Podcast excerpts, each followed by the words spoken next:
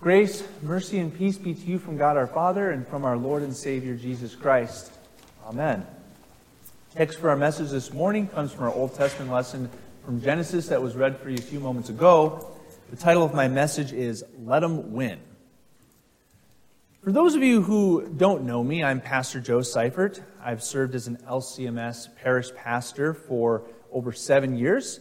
I served as an associate pastor at Trinity Lutheran Church in Algona, Iowa for a few years, and then at St. Paul's Lutheran in Cheney, Kansas for four years. And for the last four years, I've been serving as an active duty Navy chaplain. My first assignment was in Gulfport, Mississippi with Naval Construction Battalion 133, and my current duty assignment is with the Coast Guard here in Charleston. If you ever have any questions about chaplain ministry, I'd be happy to talk to you about my experience so far. It's an honor to share the gospel with our men and women at arms. I also have my family here with me my wife, Nicole, for whom I've been married to 18 years, our four school aged children, Caleb, Michaela, Elijah, and Selah. And we're very thankful to be able to worship here at Grace Lutheran. We're, I've appreciated the warm welcome from Pastor Wilsey and his family, and from Deaconess and all our brothers and sisters in Christ here in Grace. And thank you for continuing to allow me to preach here. It's really a blessing to be able to share the gospel of Jesus Christ with you all. It's good for me to get into the pulpit every once in a while and kind of kick off the rust uh, since I don't have that opportunity to do formal preaching in my assignment all the time. So, with that being said, uh, today we're going to look at our Old Testament lesson from Genesis, which I find very fascinating. We get to encounter this divine wrestling match, this competition, if you will, between God and the patriarch Jacob. Now, there's a lot to unpack in this text. And in order to get a good grasp on it, we really need to go backwards. We need to go back to the beginning of Jacob's life. In fact, we're going to go all the way back to his birth. If you recall, Jacob was the second born of a set of twins. His older brother Esau came out before him. And yet, little Jacob wouldn't be outdone by much. He followed close behind, holding on to his brother's heel. His outstretched arm and his clenched fist was already trying to get a leg up on his older brother. And believe you me, Jacob may not have won that birthing battle, but that was the last time that this little brother would come in second. From that moment on, Jacob would be a survivor, a competitor, a winner. And I tell you, I can relate to Jacob. I've always had that competitive spirit myself, that competitive drive, as my family can attest to. One of my wife's favorite stories, or maybe one of her least favorite, however you want to look at it, was from our honeymoon in Jamaica. Of all the things to do, we were playing shuffleboard. And man, she was kicking my butt.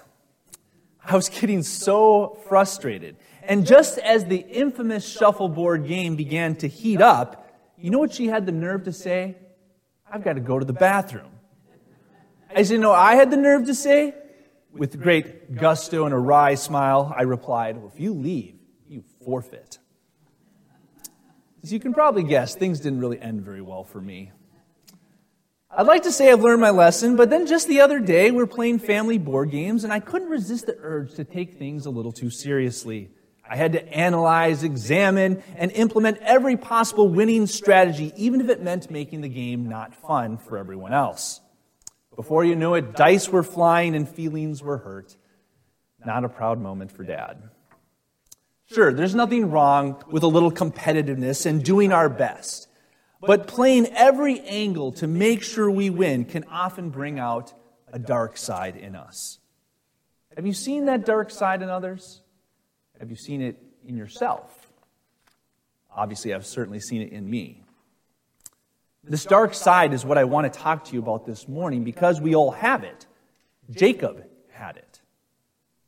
But my goal this morning is to encourage you, to remind you that despite your sins, your shortcomings, and your failures, you have a God that loves you. In fact, he loves you so much, he is willing to put aside all pride and do something you would never expect God to do. He's willing to lose to you, to lose for you. This morning, the scriptures provide us a window to look through in order to see this radical love. Today, you and I have a front row seat to the divine wrestling match between God and Jacob. So let's start with looking at God's competition, shall we? What sort of competitor, sort of opponent is this Jacob? Well, I'll try to answer that question with another question. There are two types of winners, aren't there? They're the ones who play fair, who display great integrity, and are even willing to sacrifice on behalf of others. And then there's the ones who are willing to lie, cheat, and steal to get ahead. They scheme and they manipulate to make sure that everything ends up in their favor. Which type do you think Jacob is? Well, let me give you a hint. Jacob's name literally means heel grabber, one who supplants or deceives. Jacob infamously stole his brother Esau's birthright by tricking him into giving it to him for a mere bowl of stew. He deceived his own father Isaac into giving him that firstborn blessing that again rightfully belonged to his older brother. And later, he would fleece his own uncle Laban, pun intended, by tricking him into giving him all of his good flock. And finally, we have what is probably Jacob's most despicable moment in our text today a moment of pure self preservation. Now, to get the full effect of this shameful event, allow me to back up here a little in Genesis 32. So Jacob and his camp, they're approaching his brother Esau. Now remember, when Jacob had last left his family, he fled, for his brother Esau was so angry that he was going to kill Jacob. Now, verse 6 says this And the messengers returned to Jacob, saying, We came to your brother Esau, and he's coming to meet you, and there are 400 men with him. Then Jacob was greatly afraid and distressed as he well should have been. I mean, I'd be afraid if my angry, murderous, vindictive brother was coming to meet me with 400 men and no explanation. But that was no excuse for Jacob's disgraceful plan. Jacob decides to divide his company into two camps. His thinking is this that if Esau attacks one, perhaps the other group can escape. His next tactic? He sends servant after servant ahead of him with all sorts of gifts for Esau. And then we get to see his final ploy right here in our text today. Jacob literally sends everyone across the river, but he stays behind on the other side all alone. What courage! What bravery! What sacrifice, right? Well, here's an idea could have faced Esau himself. As the leader, as the husband and father, he could have put his own neck on the line. He could have trusted God, who had already given him the covenant promise. But no, he had to take things into his own hands and do what he does best manipulate and maneuver. All of Jacob's life, he was a heel grabber when he should have been a promise grabber. Now let's pause for a moment. You know, it sure is easy to come down hard on Jacob. We can point the finger and pile all sorts of criticism and blame on him. But you know what? I don't know about you, but his selfish, self preserving, win at all cost actions sure hit home for me. How often am I that heel grabber rather than a promise grabber? I think of all the times during my own parish ministry when things weren't going my way, and I felt like I had to take things into my own hands, when I really should have been relying on God's goodness, God's promise, and God's timing. What about you? When do you find yourself reaching for that heel rather than reaching for God's promise? Is it at work? Are you unwilling to trust your colleagues are you pushing those ethical boundaries to get a raise and to get ahead? Maybe you're looking for that special someone and desiring to start a family. But instead of trusting that God has a plan, you have to make sure that you're checking every little box to ensure that it happens according to your timing and your plan. Maybe you're concerned about your children and your grandchildren and their futures. And so you bribe them or even trick them into making the decisions that you want them to make.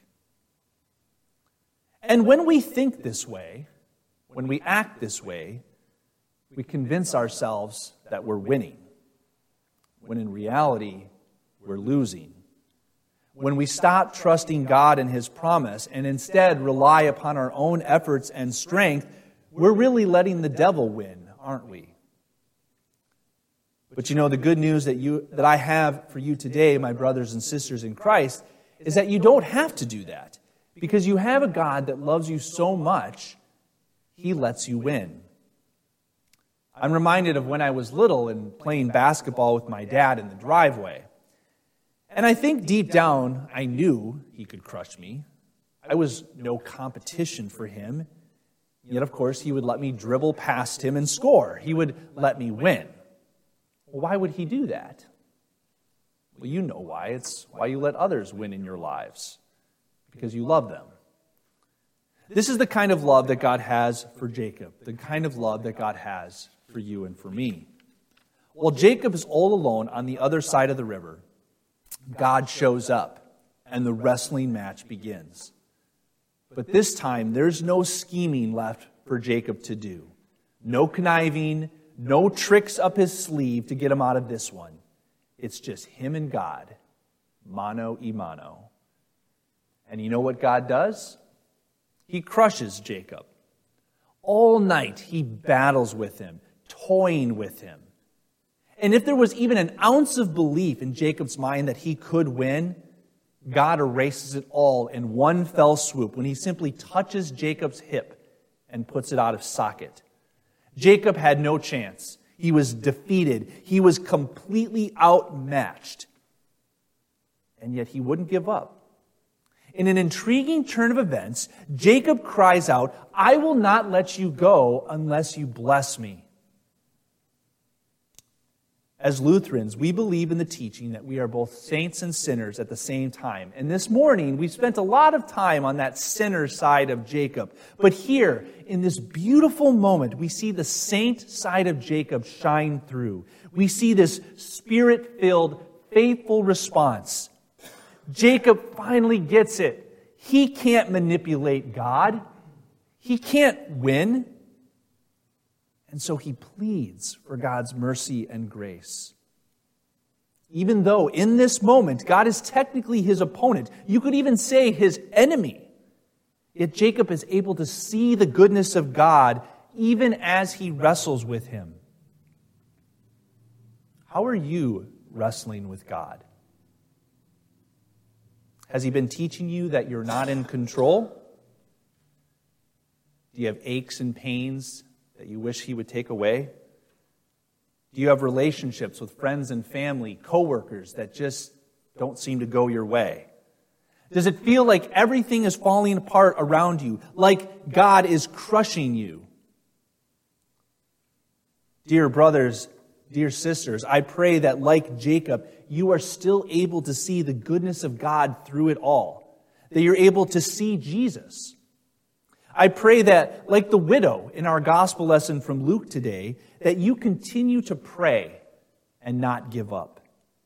Continue to fight the temptation to be a heel grabber and instead be a promise grabber.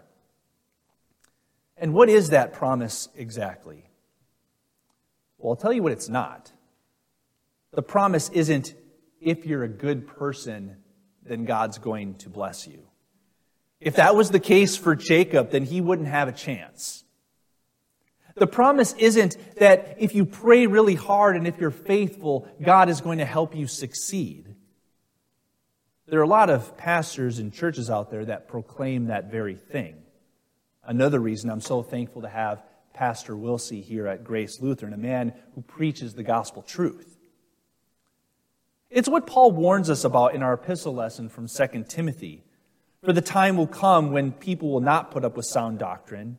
Instead, to suit their own desires, they will gather around them a great number of teachers to say what their itching ears want to hear. No, dear brothers and sisters, you have a much greater promise to hold on to. The God that you wrestle with is actually on your side. In fact, the God you wrestle with loses on your behalf.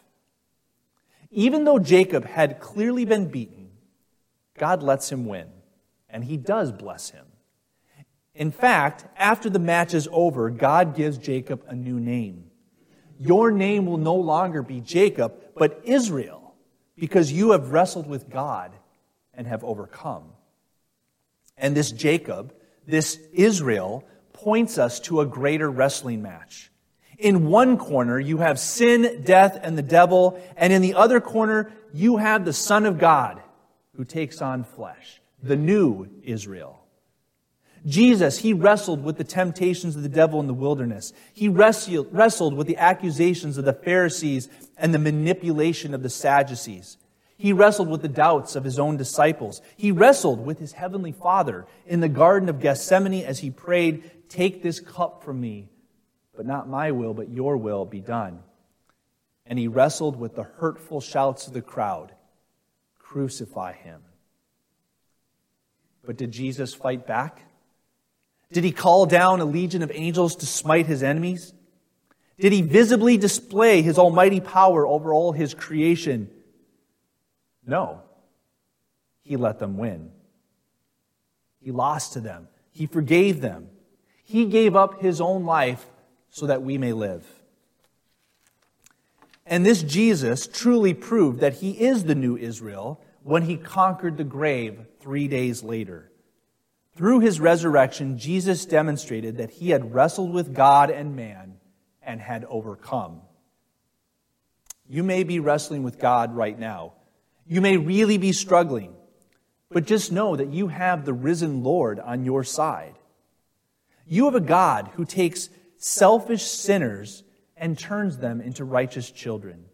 You have a God that takes brokenness and makes something brand new. You have a God that takes failures and mistakes and beautifully redeems them for his plan and his purpose.